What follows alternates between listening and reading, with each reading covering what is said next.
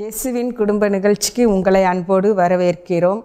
வாருங்கள் வேத வசனங்களை நாம் தியானிக்க போகிறோம். போராட்டங்களை குறித்து பார்த்து கொண்டே இருக்கிறோம்.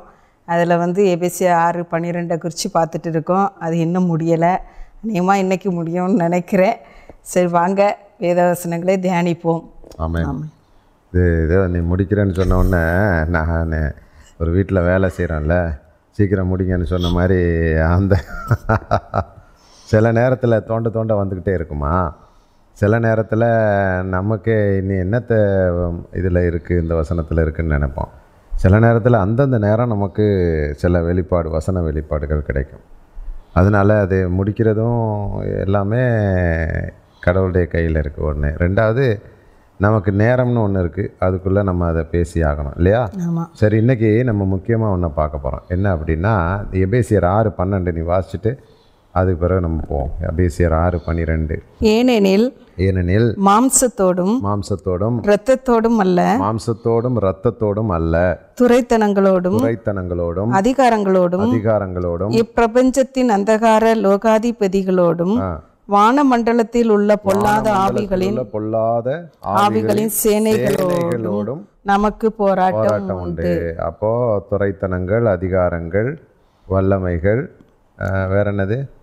இப்பிரபஞ்சத்தின் அந்தகார லோகாதிபதிகள் வானமண்டலத்தில் பொல்லாத ஆவிகள்னா மொத்த பிசாசு கூட்டத்தையுமே இதில் அடக்கிட்டாங்க அப்போது பிசாசுலேயும் குட்டி பிசாசு பெரிய பிசாசு எல்லாம் இருக்குது எப்படி தூதர்களில் வகை இருக்கிறதோ அப்படி பிசாசுகள்லையும் வகை இருக்குது சில பிசாசு நம்மளை பார்த்தாலே நடுங்கி ஓடிரும் சில பிசாசுகள் கொஞ்சம் போராட வேண்டியிருக்கும் அப்போது சில பிசாசு அலைக்கழித்து போகும் அப்படியெல்லாம் விஷயம் இருக்கா அப்போ என்ன இருந்தாலும் நீ உ- மேலே இருந்து கீழே வரைக்கும் அத்தனை பிசாசோட உங்களுக்கு போராட்டம் உண்டு அப்படின்னு கடவுள் சொல்லிட்டாரு. ஒன்னியவான் மூணு எட்டில் என்ன சொல்கிறாரு பிசாசின் கிரியலை அழிக்கும்படிக்கே தேவனுடைய குமாரன் வெளிப்பட்டார். அங்கே பிசாசை அழிக்க இல்லை. பிசாசுடைய கிரியைகளை அழிக்க. அப்போ பிசாசு இருக்கான். பிசாசு இருக்கிறான்ல. பிசாசு அவர் அந்த கடைசியில் ஆயிரம் வருட அரசாட்சிக்கு பிறகு தான் அவனை நிரந்தரமாக கட்டி நரகத்தில் போடுவார். ஆயிரம் வருஷம் அரசாட்சி தொடங்கும் போது அவனை சாத்தானை கட்டி விடுவார் ஆயிரம் வருஷம் அரசாட்சிகளில் ஒரு சின்ன குட்டி பிசாசோ பெரிய பிசாசோ உலகத்தில் இருக்காது. இது வந்து வெளிப்படுத்தல் இருபதாம் அதிகாரத்தில் பத்தொம்போதாம் அதிகாரம் இருபதாம் அதிகாரம் அந்த ரெண்டு அதிகாரத்தில் தெளிவாக சொல்லப்பட்டிருக்கு. இப்போ பிசாசு வந்து அது வரைக்கும் பூமியில் இருக்குது இயேசு பிசாசை அழிக்கவில்லை. பிசாசின் கிரியைகளை அழித்தார். அவர் அழித்துட்டார். ஆனால் நம்மளையும் அழிக்க வேண்டும் என்று விரும்புகிறார். இப்போ நீ ஒரு கேள்வி கேட்கலாம். நம்மளை எதுக்கு அவர் அழிக்கணும்? நம்மளை அவர் அழிக்கல. இல்லை அழிக்கணும் பிசாசை சரி பிசாசு வந்து மனிதனோட போராடுறான். அவன் எவ்வளவுதான் போராடினாலும் அவனுக்கு ஜெயம் இல்லைல்ல. ஜெயம் இல்லை மனுஷனுக்கு தான் ஜெயம் கிடைக்கும் ஜெயம் கிடைக்கும் ஏன் அப்படி சொல்ல முடியாதுல்ல. அவன் ஏன் போராடணும்? இல்லை அப்படி சொல்ல முடியாது. சிலதில் அவன் ஜெயிக்கிறான்ல. இப்போ ஒருத்தனை குறி வச்சுட்டான்னா அவன் விசுவாசத்தில் நின்று போராடி ஜெயிச்சா தான் ஜெயிக்க முடியும். அவன் சில நிறைய பேர் விழுந்து போகிறாங்கல்ல அப்போ அவன் ஆளாயிடுறாங்கல்ல. பாவத்தில் விழுந்து போகிறாங்க ஊழியத்தில் விழுந்து போகிறாங்க கிறிஸ்தவ ஜீவியத்துலேருந்து விழுந்து போகிறாங்க அப்புறம் இன்னும் சொல்லிட்டாரு அது எல்லாமே பிசாசுனால தான் வந்து அந்த விழ வைக்கிறதே. இப்போ வேற ஒன்றும் வேண்டாம். லூக்கா பதினெட்டு எட்டு என்ன சொல்லுகிறது? மனுஷகுமாரன் வரும்போது வரும்பொழுது விசுவாசத்தை இருக்குமா இல்லையா? அப்போ விசுவாசம் வந்து ஒரு பொருள். அது ஒரு அபிஷேகம் அது ஒரு கனி அது ஒரு வரம் எல்லாத்துலேயும் அன்று சொல்லியிருக்காருல கடுகளவு விசுவாசம் இருந்தாலும் இந்த இந்த மலையை பார்த்து பெயர்ந்து போகணும்னு சொன்னா பெயர்ந்து போகணும்னு போன்னு சொன்னார்ல அப்ப கடுகளவு விசுவாசமும் இல்லாம இருக்கும் மனுஷர்களுக்கு. பார்க்க முடியுமான்னு தானே கேட்குறாரு விசுவாசமே அடியோடு அழியப்படுகிற நேரம் வந்துடும் அப்போ விசுவாசம் இருக்குமான்னு அவரே ஒரு கேள்விக்குறி இதுவரைக்கும் பைபிளில் அவர் ஏசுவாமி பேசின வார்த்தைகள் ரெக்கார்டு பண்ணியிருக்கிறதுல அவர் சந்தேகப்பட்டு பேசினது ஒன்று கூட இல்லை. நடக்குமா நடக்காதா? நட இது அப்படியெல்லாம் அவர் பேச மாட்டார். அவருடைய வார்த்தையெல்லாம் ஆம் என்றும் ஆமேன் என்றும் இருக்கிறது. அவர் அல்பாவும் உமேகாவும் இருக்கிறார். இல்லையா? இல்லை இல்லை என்று இல்லாமல் ஆம் ஆம் என்றே இருக்கிறது. ஆனால் அந்த ஒரே ஒரு வசனத்தில் தான் அவர் சொல்கிறாரு மனுஷகுமாரன் திரும்பி வரும்பொழுது விசுவாசத்தை இருக்குமோ இல்லையோ? ஏன்னா அவனுடைய பிசாசுடைய வேலை முழுதுமே அந்த விசுவாசத்தை தான் குறி வைப்பான் அதைத்தான் போராடுறான். இப்போ இன்னைக்கு விசுவாசத்தை அவன் எடுக்கணும்னா மக்கள் மறுதளிச்சு போனா தானே? மறுதளிக்கலாம். சோர்வு சோர்வு மறுதளிப்பு. இப்போ விசுவாசம் இருக்குன்னு வைங்க. கடுகள விசுவாசம் தான் சோர்வுனாலும் மறுதளிக்காம இருக்காங்க. அஹ் ஒண்ணுமே சொல்லாம இருந்தாலும் அந்த விசுவாசம் அவங்களுக்குள்ள இருக்க தானே செய்யும்? இருக்க தான் செய்யும். இப்போ வந்து எப்போ எப்போ அந்த விசுவாசம் கம்ப்ளீட்டாக நம்மளை விட்டு போகும்னா இப்போ ஒரு ஒரு ஒரு சகோதரனோ ஒரு சகோதரியோ இனி ஜெபிச்சு என்ன பிரயோஜனம் அப்படின்னு சொல்லிட்டான்னா அவன் வாய் அவனுக்குள்ள விசுவாசம் கம்ப்ளீட்டாக போயிருச்சு ஓட்டையில் ஒழுகிருச்சின்னு அர்த்தம். இனி இயேசுவுக்கு பின்னால் போய் என்ன பிரயோஜனம் அப்படின்னு யாராவது சொன்னால் இனி கூட்டங்களுக்கு போய் ஜெபிச்சோ கூட்டங்களுக்கு போயோ இனி நிறைய பேர் சொல்ல கேட்டிருக்கியா? அதுக்கும் விசுவாசத்துக்கும் என்ன சம்மந்தம் இருக்குது இப்போ அவங்க ஜெபிச்சு பார்த்துருப்பாங்க. ஒருவேளை போய் கூட்டங்க ஒரு அற்புதம் நடக்கலை. இது நான் போய் போய் என்ன பிரயோஜனம்னு சொல்கிறதுக்கும் விசுவாசத்துக்கும் என்ன சம்மந்தம்? அதுதான் சம்பந்தம் இருக்குது ஏன்? விசுவாசம் இருந்தால் தான் ஒரு ஊழியக்காரண்டத்தில் நீ போக முடியும். விசுவாசம் இருந்தால் தான் நீ முழங்கால் படிக்கிட்டு இயேசு ஜெபத்தை கேட்கிறாருன்னு ஒரு நம்பிக்கை இருந்தால் தானே நீ ஜெபிக்க முடியும். இல்லை நீ இவ்வளோ ஜெபிச்சுட்டேன் கடவுள் கேட்கவே இல்லை அப்படின்னா கடவுள் இல்லைங்கிறதுக்கு தானே நீ வருவ. அப்போ நான் என் ஜெபம் கேட்கப்படவில்லை கடவுள் எங்கேயோ இருக்கிறார். அப்போது இப்படிப்பட்ட குழப்பம் வரும்பொழுது விசுவாசத்தெல்லாம் பிசாசு பிடுங்கிட்டான்னு அர்த்தம். அதுதான் ஆபிரகாம் பார்த்தீங்கன்னா அவர் ப எப்ரேயர் பதினோராம் அதிகாரத்தில் எழுதப்பட்டிருக்கிறது விசுவாச பட்டியலில் வரும்போது அவர் வாக்குத்தத்தம் பண்ணதை பண்ணப்பட்டதை அடையாமல் விசுவாசத்தோடே மறித்தார் அவர் பாரு அந்த வாக்குத்தத்தம் பண்ணது அவருக்கு கிடைக்கல. அவர் என்ன க வாக்குத்தத்தம் பண்ணாங்க? நீ நிற்கிற பூமியை உனக்கும் உன் சந்ததிக்கும் கொடுப்பேன். சந்ததிக்கு கிடைச்சது அவருக்கு கிடைக்கல. அவர் சாகிற வரைக்கும் கூடாரத்தில் வாசம் பண்ணி அந்நியனும் பரதேசியுமாகவே இருந்து போனார். இந்த உலகத்தோட ஒட்டாமல் போயிட்டார். அப்போது அவர் சாகிற வரைக்கும் ரெண்டு பெரிய வாக்குத்தத்தங்களை கர்த்தர் அவருக்கு கொடுத்துருந்தார். ஆரம்பத்தில் அழைக்கும்போது ஒன்று உனக்கு ஒரு சந்ததி தருவேன். ரெண்டாவது நீ நிற்கிற இந்த பூமி நீ பார்க்கிறது நிற்கிறது நடக்கிற இந்த பூமியை உனக்கு தருவேன். உன் சந்ததிக்கும் தருவேன். இது ரெண்டில் ஒன்று நிறைவேறியது. ஈசாக்கு பிறந்தார் சந்ததி உருவானது. இன்றைக்கு வரைக்கும் நாம ஆபரகாமுக்கு பிள்ளைகள். ஒன்று ஓகே. ரெண்டாவது காரியம் அவர் இன்மைக்கு சொல்லாமல் ஆண்டவர் மறுமைக்கு சொல்லியிருக்கிறது ஆபரகாமுக்கு தெரியல. இருந்தாலும் அவர் சாகிற வரைக்கும் விசுவாசத்தில் இருந்தார். அது ரொம்ப பெரிய விஷயம். இன்னைக்கு காலையில் கூட நான் பைபிள் படிப்பேன் எப்போமோ எப்போ நம்முடைய டைம் எப்போ? நாலு அரைக்கு நாலே முக்காலுக்கு எழும்புவோம் இல்லையா? நாலே முக்காலா? நாலு நாற்பது நாலு நாலரை. நாலரைக்கு எழும்புவோம். எழும்பி வேகமாக போய் பல் தேய்ச்சி கடல் கடங்கள் எல்லாம் முடிச்சுட்டு குளிச்சுட்டு அப்போ நான் பார்த்துட்டே இருப்பேன். எனக்கு ஒரு அஞ்சு நிமிஷம் டைம் பிடிச்சி வச்சுருப்பேன் அதில். ஏன்னா அஞ்சே காலுக்கு கீழே ஜெபத்துக்கு வரணுமா?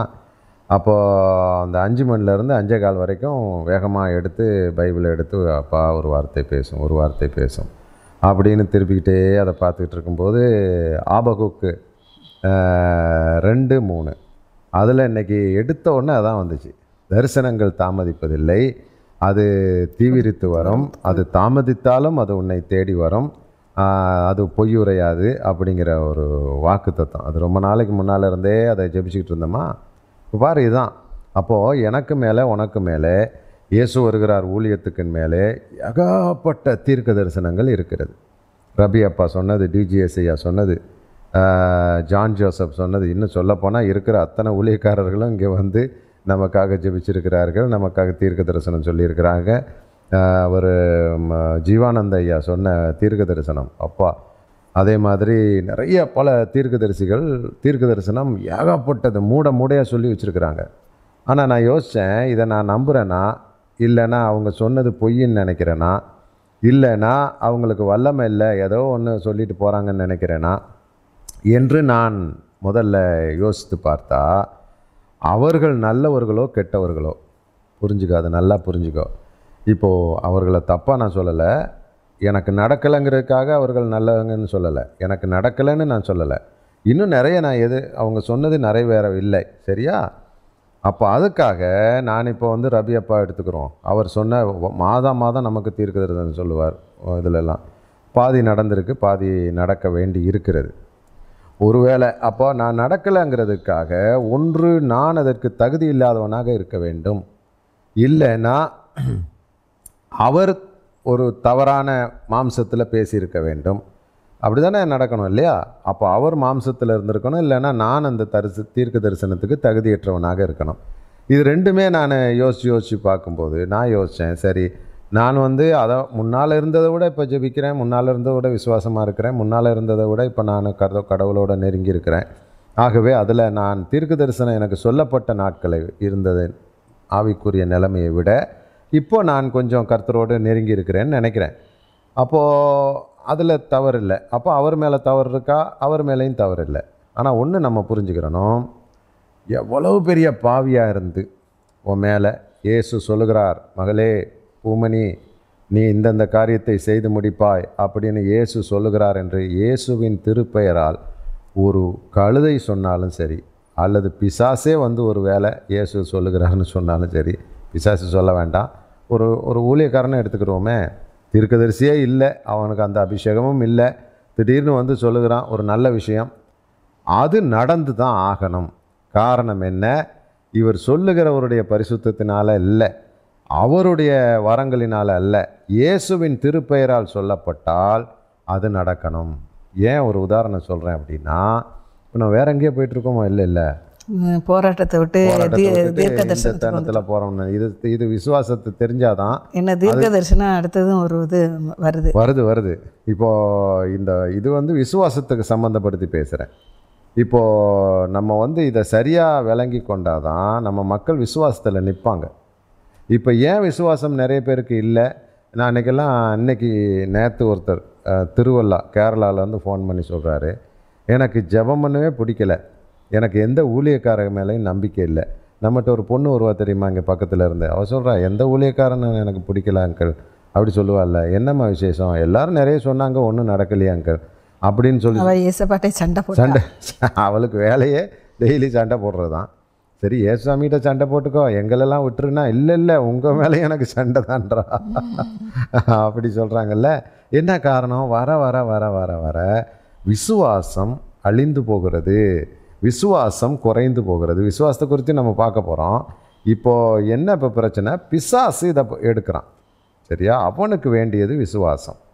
விசுவாசத்தை ஒரு மனிதனுடைய இருதயத்திலிருந்து எடுத்துட்டா அவன் முகத்திலே தெரிஞ்சிடும் அப்படியே உட்காந்துருப்பான் சோகமாக கர்த்தர் நல்லவர் ஒரு அல்லலியா சொல்லுங்க அப்படின்னா ஆன்னு ஒரு கொட்டாயை விடுவான். அவனுக்கு வந்து இது பெருசாகவே தெரியாது. கர்த்தர் நல்லவராக இருந்தால் ஏன் என் குழந்தைக்கு சுகம் இல்லாமல் போகணும்? கர்த்தர் நல்லவராக இருந்தால் ஏன் எனக்கு இவ்வளோ கடன் இருக்கணும்? கர்த்தர் நல்லவராக இருந்தால் ஏன் அவங்க சொன்னது வெளிப்பாடு நடக்காமல் போகணும்? கர்த்தர் நல்லவராக இருந்தால் நானே உபவாசம் பண்ணி ஜாம் பண்ணேன். எனக்கே தரிசனங்கள் வந்தது. ஏன் அது நட? இதுதான் அந்த பிரச்சனையே. புரியுதா? அப்போ பிசாசு ஏன் போராடுகிறான்?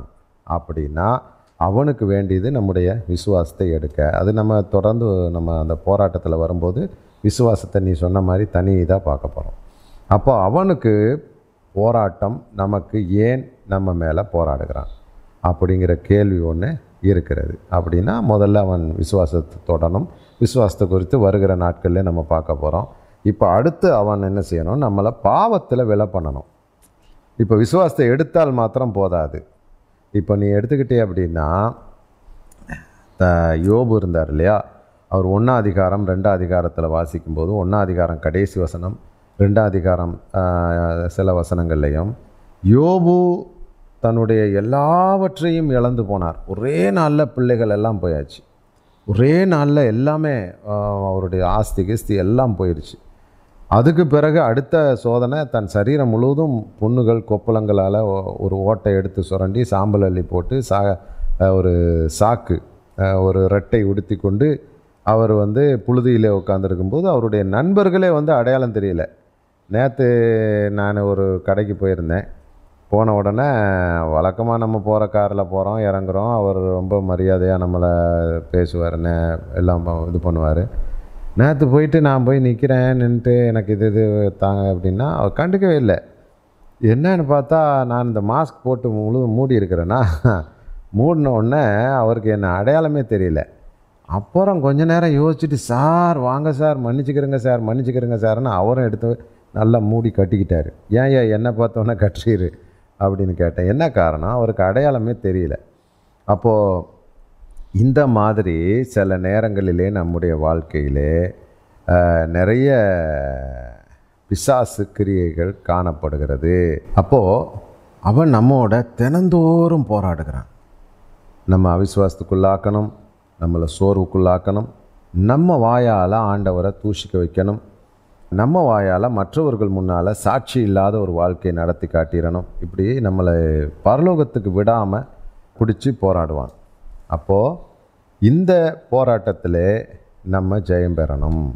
இப்போ நீ நல்லா கவனிச்சுக்கிறணும் ஒரே ஒரு விஷயம். போன முறை நம்ம சொல்லிட்டு விட்டதை இந்த முறை நம்ம தொட போகிறோம் என்னன்னா நீ வாசிச்சேன்னா ஒன்று தீமத்தை ஒன்றா அதிகாரம் கடைசி வசனம்னு நினைக்கிறேன். இல்லையா? ஒன்று தீமத்தை ஒன்று கடைசி வாசியேன். இமெனேயும் இமெனேயும் அலெக்சந்தரும் அலெக்சாந்தரும் அப்படிப்பட்டவர்கள். அப்படிப்பட்டவர்கள். அவர்கள் தூசியாதபடி அவர்கள் தூஷியாதபடி சிட்சிக்கப்பட சிட்சிக்கப்பட அவர்களை சாத்தானிடத்தில் ஒப்பு கொடுத்தேன் அவர்களை சாத்தானிடத்தில் ஒப்பு கொடுத்தேன் இப்போ பாத்தியா இப்போ பிசாசு நம்ம கூட போராடுறான் சண்டைக்கு வரான். ஆனால் நமக்கு வேலைக்காரனாகவும் இருக்கான். இப்போ இயேசுசாமியை எடுத்துக்கிட்டாலும் அதான். இப்போ வந்து சவுல் வந்து ரொம்ப தப்பு பண்ணிட்டாரா? கர்த்தர் ஒரு பொல்லாதாவியை கூப்பிட்டார். போய் சவுலுக்குள்ளே போ அப்படின்ட்டார். அப்போது கர்த்தருடைய அனுமதியோடு. ஆமாம் கர்த்தரால் விடப்பட்ட ஒரு பொல்லாதாவி. கர்த்தர் விடாமல் அங்கே போக முடியாது. அப்போ எல்லாருக்கும் அப்படிதான். அவரால் தானே விடப்படணும் மனுஷர்களுக்கும். ஆமாம் ஊழியக்காரர்களுக்கு அந்த பவர் கொடுக்குறாரு. இப்போ பவுல் இங்கே விட்டுட்டார்ல பவுல் என்ன செஞ்சிட்டாரு? பிசாசின் கையில் ஒப்பு கொடுத்துட்டாரு. பிசாசு உள்ளே போகிறதுக்கு அனுமதிச்சாரா என்ன தெரியல. இப்போ இன்னொன்று பார்த்தீங்கன்னா இயேசு சுவாமி துணிக்கையை தோய்த்து இந்த துணிக்கையை யாரிடத்தில் கொடுக்கிறேனோ யூதாஸ் அவன்தான் என்னை காட்டி கொடுப்பான் அப்படின்னு சொல்லி சொல்ல அவர் அப்பத்தை எடுத்து அந்த துணிக்கை அப்படின்னா அந்த ரசத்தில் அந்த குழம்புல முக்கி யூதாஸ்கிட்ட கொடுக்கும்போது சாத்தான் உள்ளே புகுந்தான் அப்படின்னு இருக்கு. அப்போ இதுதான் அந்த சாத்தானுக்கு அவர் சொல்லி வச்சிருக்கிறாரு. டேங்க வா. பன்னெண்டு பேரில் நான் யாருக்கு மனுஷனுக்கு சொல்கிற மாதிரியே பிசாசுக்கும் சொல்லியிருக்காரு. பன்னெண்டு பேரில் ஒருத்தனுக்கு நான் இதை முக்கி கொடுப்பேன். அது யாருக்கு நான் கொடுக்குறேனோ அவனுக்குள்ளே நீ போயிடணும் அவன் என்னை காட்டி கொடுக்கணும். நான் மறிக்கணும் அப்படிங்கிறது தான் ஆண்டவருடைய திட்டம். இவர்கள் எல்லாமே தீமை செய்யும் தூதர்கள். பிசாசில் ரெண்டு விதமான கேட்டகரி இருக்காங்க. இதில் ஒன்று வந்து அவர்கள் கொடுமையான பிசாஸ் அது பார்த்தாலே ரொம்ப பயங்கரமாக இருக்கும். இரத்த வெறி பிடித்த பிசாசுகள். சில பிசாசு என்ன பண்ணிடுச்சு தெரியுமா? காப்பாற்றுகிறதற்காக உருவாக்கப்பட்ட கேரூப் என்ற லூசிஃபர் வானத்திலிருந்து விழும்போது சில பிசாசுகள் கிட்டத்தட்ட முக்கோடி முந்நூற்றி மூவாயிரம் கோடி கோடி கோடி கோடி தூதர்கள். ஒரு கணக்கு நமக்கு தெரியாது. சொல்கிறேன் ஒரு உதாரணத்துக்கு. ஒரு ஐயாயிரம் கோடியோ ஆறாயிரம் கோடியோ பத்தாயிரம் கோடியோ பிசாசுகள் எல்லாம். இவன் வந்து சில தூதர்களை அப்போ தூதர்களாக தானே இருந்தாங்க அவரிடத்துலலாம் போய் வேற மாதிரி சொல்லியிருப்பான். எப்படி சொல்லியிருப்பான் நான் கடவுளை வஞ்சிக்க போகிறேன் எத்தனை பேர் என் கூட வரீங்க. அப்படி கேட்டிருக்க மாட்டான். அவன் வந்து நான் ஒரு போராட்டம் பண்ணுறேன் கடவுள் சொல்லியிருக்கிறாரு. அதை என் சொன்னதுனால என் கூட கொஞ்சம் பேர் இருங்க. நான் திடீர்னு சொல்லுவேன். அந்த நேரம் நீங்கள் வந்து போராட்டம் நடத்தணும். அப்படின்னு சொல்லி சில பேரை மாய்மாலமாக தேவதூதர்களை இழுத்திருப்பான். அப்படி இழுத்தப்பட்டவர்களும் இவனோட சேர்ந்து விழுந்துட்டாங்க. இவங்களுக்கு என்ன ஏதுன்னே தெரியாமல் இருந்திருக்கும். தேவதூதர்களுக்கு என்ன நடக்குன்னே தெரியல. அப்படிப்பட்டவர்களை எல்லாம் கடவுள் பிடிச்சு என்ன பண்ணிட்டாரு? தீமை செய்யும் அவர் பிசாசு தான். ஆனால் தீமை செய்யும் தூதர்களாக ஒரு கேட்டகரியில் வச்சுருக்கிறார். நான் சொன்னால் அவனை போய் அடிக்கணும். நான் சொன்னால் இது பண்ணணும். இவங்களுக்கும் தீமை அது பிசாசு தான் இல்லைன்னு இல்லை. இவர்கள் தீமை செய்யும் தூதர்கள் நல்லது செய்யவே தெரியாது. இவர்கள் தான் வெளிப்படுத்தல அந்த அவர்களுக்கு பேர் பாதாளத்தின் தூதன் அப்பலியோன்னு சொல்லியிருக்குல்ல அவர்கள் பாதாளத்தை திறந்த உடனே புகை சூளை போல ப புறப்பட்டு வந்து மக்களை வேதனைப்படுத்துறதுக்கு கடவுள் கொடுக்கப்படுகிற அனுமதி. இந்த இப்படிப்பட்ட தூதர்கள் ஊழியக்காரர்கள் சில வரம் பெற்ற ஊழியக்காரர்களுக்கு இந்த பிசாசுகளும் கீழ்ப்படியும். சொல்லுகிறத செய்யும். அந்த அதிகாரம் அதுதான் நியாய தீர்ப்பு கொடுக்கும் அதிகாரம்.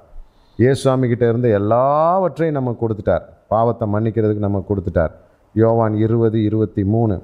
சரி எனக்கு ஒரு கேள்வி வருது. இப்போ தே விசேஷ வரம் பெற்ற தேவனுடைய உனக்கு மாத்திரம் முடிக்கும் போது இல்லை இல்லை தேவனுடைய ஊழியர்களுக்கும் பிசாசின் மேலே அதிகாரம் கொடுக்குறாருல அப்போ மந்திரவாதிகளும் பிசாசின் மேலே அதிகாரம் எடுக்காங்கல்ல போன்னு சொன்னால் இந்த இடத்துக்கு போகணுன்னா போகுதுல்ல அதுக்கு கொஞ்சம் வித்தியாசம் சொல்லுங்கள் ஆமாம் இப்போ தேவதூதர்கள் வந்து பிசாச பரிசுத்தவான்கள் வந்து பிசாசை வச்சு எல்லாம் ஒன்றும் செய்ய வர்றதில்லை. பிசாசு இந்த மாதிரி உள்ளவர்களுக்கு இப்போ தேவதூதர்கள் ஒரு மனுஷனை தீமையினால் கொடுமைப்படுத்த அவர்களுக்கு முடியாது. அவர்களால் அது செய்ய தெரியாது. ஒன்று அவர்களை அடித்து கொன்றுவாங்க. இல்லைன்னா ஏதாவது கடவுள் சொன்னால் அது செய்வாங்க. ஆனால் பிசாசின் தூதர்கள் சில தூதர்கள் பரிசுத்தவான்களுக்கு கட்டுப்படுகிறார்கள். அதில் ஒரு உதாரணமே இது. நிறைய உதாரணங்கள் இருக்குது அதில் ஒன்று இது. சரியா? பவுல் சொல்லுகிறாரு பிசாசின் கையில் ஒப்பு கொடுக்குறேன். அப்போ பிசாசை கூப்பிட்டுருப்பாரு பவுல். கூப்பிட்டு இவங்க ரெண்டு பேரையும் கொல்லக்கூடாது அவர்கள் மாம்சத்தில் வாதிக்கப்படணும் அவர்கள் சாகும்போது ரட்சிக்கப்படணும் அப்படின்னெல்லாம் நிறைய கண்டிஷன் சொல்கிறாரு சொல்லி அவர்களுடைய ஆத்துமா ரட்சிக்கப்படுறதுக்காக பிசாசின் கையில் கொடுத்துட்டாரு. அப்போ அவன் என்ன செய்வானா அதை செஞ்சிருவான். அவன் வந்து அவன் அவன் அவனுக்கு வேலையை ரொம்ப அல்வா கிடைச்ச மாதிரி அப்படியே பின் வச்சு குத்திக்கிட்டே இருப்பான். இல்லை எதையா ஒன்று பண்ணிகிட்டே இருப்பான். அப்போ நீ உன்னுடைய கேள்வி என்ன? மந்திரவாதிகளும் இதைத்தானே செய்கிறார்கள். அப்போ ஊழியக்காரனும் பேயை வச்சு நம்ம வேலை செய்கிறதா அப்போ நமக்கும் மந்திரவாதிக்கும் என்ன வித்தியாசம்? நல்ல அருமையான கேள்வி. கரெக்டாக கேட்டேன் இப்போ மந்திரவாதிகள் செய்கிற காரியம் என்ன? அவர்கள் பிசாசையே கடவுளாக வணங்கி பிசாசையே வைத்து தீமைக்காகவே குறி சொல்லி அழிக்கிறார்கள். அது நன்மை செய்ய தெரியாது. அவர்களுக்கு வேறு எதுவுமே சொல்ல முடியாது. ஒன்று ரெண்டாவது இவர்கள் ஆரம்பத்தில் மந்திரம் சொல்லி குறி சொல்லி இது மாதிரி செய்கிறவர்கள் முடிவிலே அந்த பிசாசை அவர்களை அடித்து அந்த குடும்பத்தை அழித்து விடும். ஒரு மந்திரவாதி குடும்பம் கூட உருப்படியாக சந்தோஷமாக இருக்க முடியாது. எவ்வளவு சம்பாதித்தாலும் சரி வீட்டில் ஒன்றுமே இருக்காது. வீட்டில் நிம்மதி இருக்காது. மனைவி ஒரு பக்கம் கஷ்டப்படுவாங்க. குழந்தைகள் இப்படி இருக்கும். மனநிலை பாதிப்பு உண்டாகும். ஏனென்றால் அவர்கள் அதையே வணங்கி அதையே செய்கிறபடினால் அதை குலதெய்வமாக அல்லது அதையே ஒரு அசுத்த கிரியைகளாக வைத்திருக்கிறபடினாலே அவர்கள் தீமை செய்கிறத தவிர ஒன்றும் செய்ய தெரியாது. ஆனால் இது மந்திரவாதிகளுக்கு மேலாக அந்த பிசாசுகளுக்கு மேலாக கர்த்தர் ஊழியக்காரர்களுக்கு அதிகாரம் கொடுத்துருக்கிறார். அப்போது ஒரு தேவதூதன்ட்ட போய் ஒப்படைத்து உன்னை அடிச்சுக்கிட்டே இருன்னா அவர் அதை செய்ய மாட்டார். அது செய்கிறதுக்கு அவருக்கு இல்லை. ஆனால் சில அந்த தீமை செய்யும் தூதர்கள் அவர்கள் என்ன செய்வார்கள்? இந்த ஊழியக்காரனுக்கு கீழ்ப்படிவார்கள். எப்படி கடவுளுக்கு கீழ்ப்படிந்து சவுலை வந்து கையில் எடுத்து அந்த சவுலை கட்டுப்படுத்தி வச்சிருக்கிறாங்க. தீர்க்க தரிசனமும் உரைக்கிறார் சவுல். பிசாசினாலையும் அலக்களிக்கப்படுகிறார் அவரால் நிம்மதி இல்லை. எப்போ பாரு ஈட்டியை கையில் வச்சுருக்கிறார். இந்த மாதிரி அவர் நடந்து கொண்டார். அவருடைய குறி என்ன? அந்த பி- அந்த பிசாசை அனுப்புவதன் நோக்கம் என்ன? தாவிதை துரத்தணும்.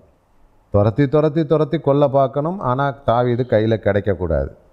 இப்போ பிசாசு தான் உள்ளே போய் தேடுறான்னா பிசாசால் தாவீதை பார்க்க தெரியாது தெரியல பார்த்தியா பிசாசு தான் நூறு சதவீதம் உள்ளே போயிட்டான். அப்போது பிசாசுக்கு சில காரியங்கள் மறைக்கப்பட்டோம் பிசாசை வந்து சவுலுக்குள்ளே அனுப்புனது கர்த்தர். என்ன காரணம்? தாவீதுக்கு ஒரு ட்ரைனிங் கொடுக்கணும். சவுல் மாதிரி தாவீது வந்து விடக்கூடாது. அப்போ அந்த ட்ரைனிங்கில் சவுலை வந்து தாவிதை துரத்தணும். இப்போ பிசாசு உள்ளே இருந்தால் நூறு சதவீதம் அந்த பிசாசு சொல்கிறபடி கேட்டிருந்தா அதுல்லாம் என்று கெபியில் இத்தனை மணிக்கு நீ போ அங்கே தாவி தூங்கிட்டு இருப்பான்னு சொல்லியிருக்கணும்ல? சொல்லலை. அதே மாதிரி மோசையை கொல்லும்போது எத்தனையோ குழந்தைகளை கொன்னான் மோசையை கண்டுபிடிக்க முடியல. ஏசுவாமி காலத்தில் இயேசுவை கொள்ளுகிறேன்னு நினச்சி ஏறது மூலமாக எத்தனையோ பிள்ளைகளை கொன்று போட்டான் இயேசுவை கண்டுபிடிக்க முடியல. அவனுக்கு எல்லா விஷயமும் தெரியாது. அவனுக்கு சில விஷயம் பெரிய வெளிச்சம் மாதிரியே இருக்கும் அதுக்குள்ளே என்ன இருக்குன்னு தெரியாது. இப்போ நம்ம பேசுகிறது நிறைய விஷயம் அவனுக்கு கேட்காது. அவன் ஒரே இறைச்சலாக எக்கால சத்தமாக இருக்கும். அதனால தான் நீ நிறைய இடத்துல பார்த்தீங்கன்னா பெரிய இடிமுழக்கம் போன்ற சத்தத்தை கேட்டேன். அந்த சத்தம் சொல்லுகிறதை எழுதாதே என்று தேவதூதன் யோவானுக்கு சொல்லுகிறாருல்ல. அந்த இடிமுழக்கம் போன்ற சத்தம் வந்து பிசாசுக்கு என்னன்னே விளங்காது. அது ஆனால் யோவானுக்கு விளங்கியிருக்கு. அதான் எழுத போகிறார் அவர். வெளிப்படுத்தல் பத்தாம் அதிகாரத்தில். பத்தாம் அதிகாரம் பதினோராம் அதிகாரம் பன்னெண்டாம் அதிகாரம் மூணு அதிகாரத்தில் ஒரு அதிகாரத்தில். அவனுக்கு இடி முழக்கம் போல் இருக்கும். இன்னும் சொல்ல போனால் இஸ்ரேவேல் ஜனங்களுக்கு இடி முழக்கமும் எக்கால சத்தமும் பெரும் இறைச்சலும் கேட்டுச்சு. மோசைக்கு தெளிவாக கேட்டது அவர்களுக்கு கேட்கல இன்னும் சொல்ல போனால் தானியலுடைய நாட்களிலே எல்லாரும் அந்த வெளிச்சத்தை பார்த்தார்கள். கர்த்தர் தானியலும் பேசி கொண்டிருந்தார். வேறு யாருக்கும் ஒன்றும் புரியலை. இன்னும் சொல்ல போனால் பவுல் சவுலாக இருக்கிற பொழுது குதிரையில் பிரயாணம் பண்ணும்போது அங்கே கூட நிறைய பேர் போனாங்க. ஆனால் இயேசுவும் சவுலும் பேசி கொண்டது யாருக்குமே தெரியாது. எல்லாரும் ஒரு வெளிச்சத்தை பார்த்து கீழே விழுந்தாங்க இல்லையா? அது மாதிரி கடவுளுடைய கிரியை எல்லா பிசாசுகளுக்கும் தெரியாது. அது வந்து தேவனுடைய மகிமை வேற. அந்த சத்தமும் அவர்களால் கேட்க முடியாது. நேரம் முடிஞ்சிருச்சு. அப்போ இன்னும் நம்ம தொடர வேண்டியிருக்கு அடுத்த வாரம் வாரம் ரொம்ப இதாக போயிட்டுருக்கு. ஏன்னா நிறைய பேருக்கு பிசாசை குறித்து புரிதல் இல்லை. அப்போ இந்த தீமை செய்யும் தூதர்கள் என்ன செய்வார்கள் என்றால் ஊழியக்காரன் கொடுக்குற கட்டளையின்படி அவர்கள் நிறைவேற்றி முடிப்பார்கள். அதை தாண்டி அவர்களால் ஒன்றுமே செய்ய முடியாது. அதே ஊழியக்காரர்கள் நினைத்தார்களெனால் திரும்ப அவர்களை விடுதலையாக்க முடியும். திரும்ப அது ரைட் போதும் நீ விட்டுரு நீ உன் வேலையை பாரு என்று சொல்லக்கூட ஆற்றல் இருக்கிறது. ஒருவேளை இந்த ஊழியக்காரன் சொல்லிட்டு மறித்துட்டா கூட இந்த ஊழியக்காரன் சொன்ன வார்த்தையை இவர் தான் செத்து போனாரே அப்படின்னு சொல்லி பிசாசால அதுக்கு பிறகு அவர்களை கொல்ல முடியாது. இந்த சொன்ன வார்த்தை இவர்கள் மறித்தாலும் பரலோகத்தில் இருக்கிற தேவதூதர்கள் அதை சரியாக கவனித்து கொண்டே இருப்பார்கள். பவுல் மூலமாக சொல்லப்பட்டது பவுல் மறித்துட்டான். நீ வந்து உன் இஷ்டத்துப்படி நீ ஒன்றும் செய்ய முடியாது. அவர் சொன்னபடியே நடக்க வேண்டும் என்று சொல்லி அந்த சட்டம் அவ்வளோ தூரம் வல்லமை உள்ளது. ஆகவே தொடர்ந்து நம்ம இந்த காரியத்தை குறித்து நிறைய நம்ம பார்க்க போகிறோம் இது ரொம்ப ஆழமான சத்தியங்கள். பிரியமானவர்களே கர்த்தர் உங்களோடு கூட இருப்பாராக. வானமண்டலத்தின் பொல்லாத ஆவிகளின் சேனைகளோடு நமக்கு போராட்டம் உண்டு. சரியானபடி யுத்தம் பண்ணினால் ஜெயம் நமக்கே. கர்த்தர் உங்களை ஆசீர்வதிப்பாராக. நன்றியோடு விடைபெறுகிறோம். வணக்கம்.